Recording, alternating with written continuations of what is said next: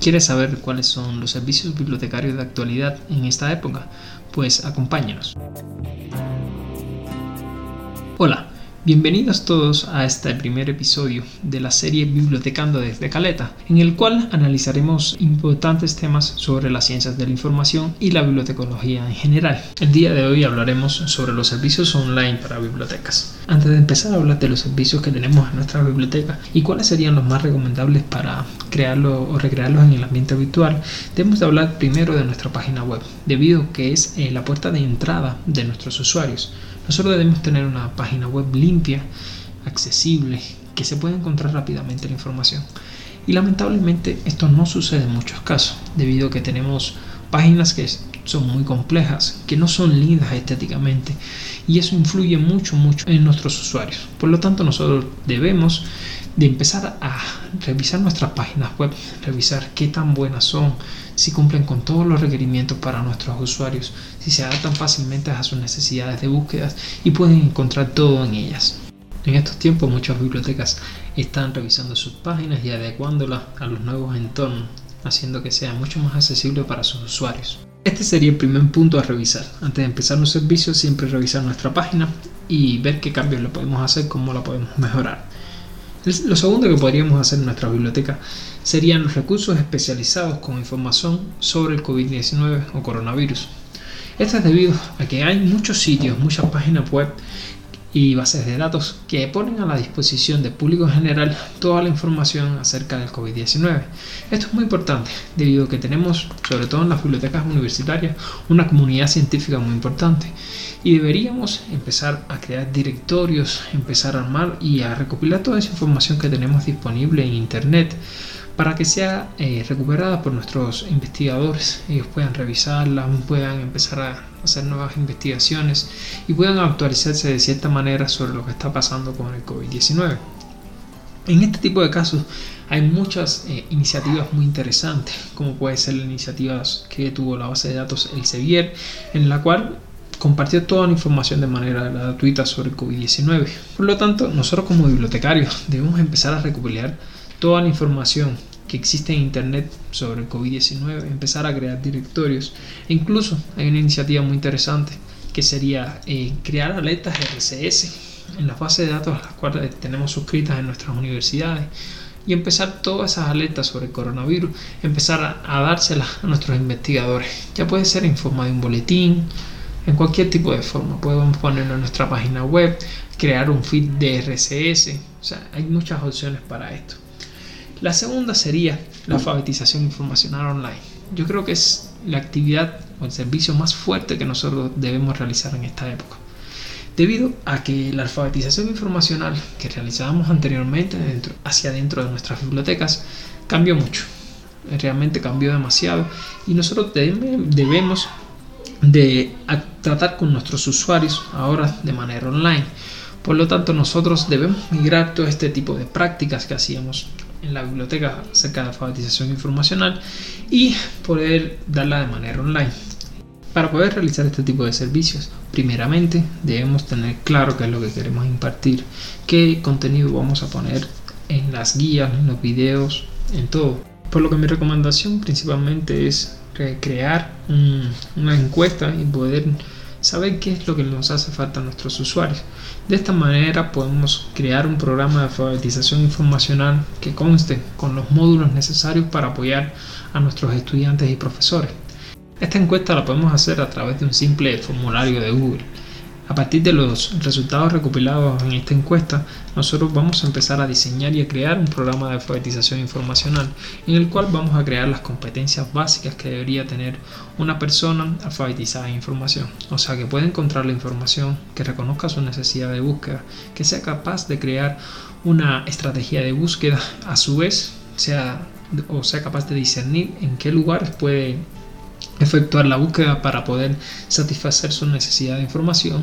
Y además de esto también viene el comportamiento ético de la información, o sea, cuando tiene la información, qué va a hacer con esa información, cómo debería utilizarla, ya con los módulos bien claros y bien establecidos, entonces pasaríamos ya a la fase de poder implementarla. Ahora en esta fase lo que debemos hacer es a través de qué medio vamos a poder realizar los módulos de alfabetización informacional online. Aquí he visto muchas iniciativas interesantes, como puede ser la creación de un curso en Moodle o puede ser en Teacher. O sea, hay diferentes plataformas que nos permiten crear cursos online y a partir de aquí ponen cada uno de los módulos. Además de esto, permiten exportar los módulos permiten descargarse los módulos para que los profesores lo puedan incluir en sus aulas virtuales.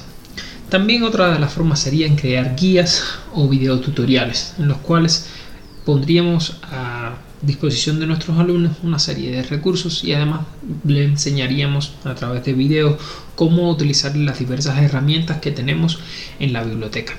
Otra de las formas también sería impartir videoconferencias en las cuales nosotros empecemos a prepararnos a nuestros usuarios para la búsqueda de información para que aprendan y reconozcan sus necesidades de información, aprendan a realizar una estrategia de búsqueda y además puedan utilizar la información de una manera éticamente correcta.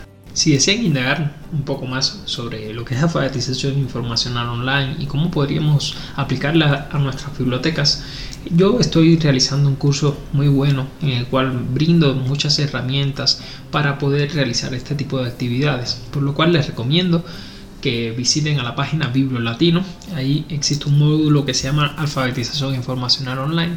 Son tres clases que son de manera online, en la cual yo les daré todas las herramientas necesarias para que puedan implementar en sus bibliotecas lo que es un programa de alfabetización informacional online. El tercer servicio en que hablaremos el día de hoy, que puede implementarse en las bibliotecas, serían los eventos virtuales. Los eventos virtuales pueden ser webinars, que ha sido muy influyente en nuestra comunidad. Hay muchos bibliotecarios que han compartido sus conocimientos, no solamente para bibliotecarios, sino también para los estudiantes, para los investigadores, para los docentes, o sea, para todas las personas en general. Otros de los eventos serían la mediación de lecturas con libros. ¿Qué son este tipo de eventos? Pues sencillamente son los bibliotecarios haciendo una serie de lecturas y con comentarios sobre, la, sobre estas mismas lecturas, en la cual se establece o se fija exactamente a qué público se va a dirigir esta lectura. Y se busca una persona que tenga una voz bastante buena a la hora de leer. Y entonces a determinadas horas se promocionan estos eventos. Y entonces la persona que lleva a cabo el evento lo que hace es hacer una lectura del libro y posteriormente realizar comentarios. Y de esta manera empieza a intercambiar con la audiencia volviéndose como una especie de debate en la cual los usuarios y los bibliotecarios intercambian información y opiniones acerca de la lectura que se realizó. Otros de los eventos serían los cuentacuentos o presentaciones teatrales. Muchos bibliotecas y centros de documentación han optado por contar historias, pero de una manera teatral, y lo que han hecho han sido eventos cortos, o sea, han grabado en eventos muy cortos, en lo cual eh, los bibliotecarios pueden hacer una representación teatral de una obra o incluso a veces contratan a, profesionales del teatro para que los ayuden a realizar todo este tipo de eventos. Estos eventos posteriormente los disponen a través de las redes sociales y entonces todas las personas pueden acceder a este tipo de representaciones que son muy interesantes porque incluso a veces pueden llegar a ser incluso hasta con marionetas y tal llegando de esta manera hasta los públicos de más corta edad. También tenemos dentro de los eventos virtuales que se han realizado por parte de las bibliotecas lo que son las recomendaciones de libro. ¿En qué consisten? Son sencillamente actos en los cuales los bibliotecarios exponemos cuáles son los libros más interesantes sobre determinadas temáticas y los recomendamos a nuestros usuarios a través de reseñas e incluso a veces los autores están presentes y nos comentan sus experiencias personales y qué fue lo que los llevó a crear esa determinada obra. Otra de los eh, eventos virtuales que contamos en las bibliotecas serían los bibliocines y las exposiciones fotográficas. ¿En qué consisten estos? Los bibliocines es la exposición de una película y posteriormente el comentario de una persona aficionada pero que conozca mucho sobre el tema. Entonces nos dan sus puntos de vista, enriqueciendo de esta manera la película. Las exposiciones fotográficas se hacen mucho a través de lo que es Instagram. Entonces crean una página o una sesión virtual en Instagram y a partir de ahí empiezan a colocar las fotografías que las personas le empiezan a enviar. Hay una iniciativa muy interesante en la cual las personas de una ciudad de Estados Unidos le enviaron a la biblioteca municipal fotografías sobre cómo han pasado la pandemia, cuáles son sus expresiones sobre la pandemia y entonces expresar de esta manera artística sus sentimientos durante la pandemia. Y por último quería comentarles de uno de los servicios que más está haciendo eco en estos tiempos, que sería la referencia virtual. Sería cuáles serían los canales fundamentales para dar la referencia virtual. El primer canal sería WhatsApp. Los grupos de WhatsApp son una excelente herramienta en la cual podemos difundir mucha información a muchas personas y sobre todo permite que los usuarios se comuniquen con los bibliotecarios en tiempo real. Alternativa a WhatsApp también tenemos lo que es Telegram, Facebook y Twitter. Estos son tiempos en los cuales todas las herramientas de las redes sociales, herramientas de comunicación, chat, todo lo debemos usar, incluso hasta correo electrónico para poder dar este servicio de referencia virtual que tanto ayuda a nuestros usuarios. En Telegram se me ocurre que también podríamos crear lo que son los grupos de difusión en Telegram y podemos hacer encuestas, podemos hacerle preguntas a nuestros usuarios sobre cómo podemos mejorar, qué opinan. O sea, son grupos que nos permiten realizar muchas encuestas, nos permiten realizar y tener un feedback en tiempo real de nuestros servicios. Para recapitular, hemos hablado en el día de hoy de lo que son los eventos virtuales, canales para la referencia virtual, hablamos también sobre recursos especializados para información sobre COVID-19 y también sobre alfabetización informacional online. Me despido, muchas gracias por escucharme. Si te ha gustado no dejes de suscribirte a mi canal para estar al tanto de las novedades y seguir los próximos capítulos. Puedes contactarme mediante el perfil de Facebook Bibliodata. Hasta el próximo capítulo, saludos y continúen bibliotecando.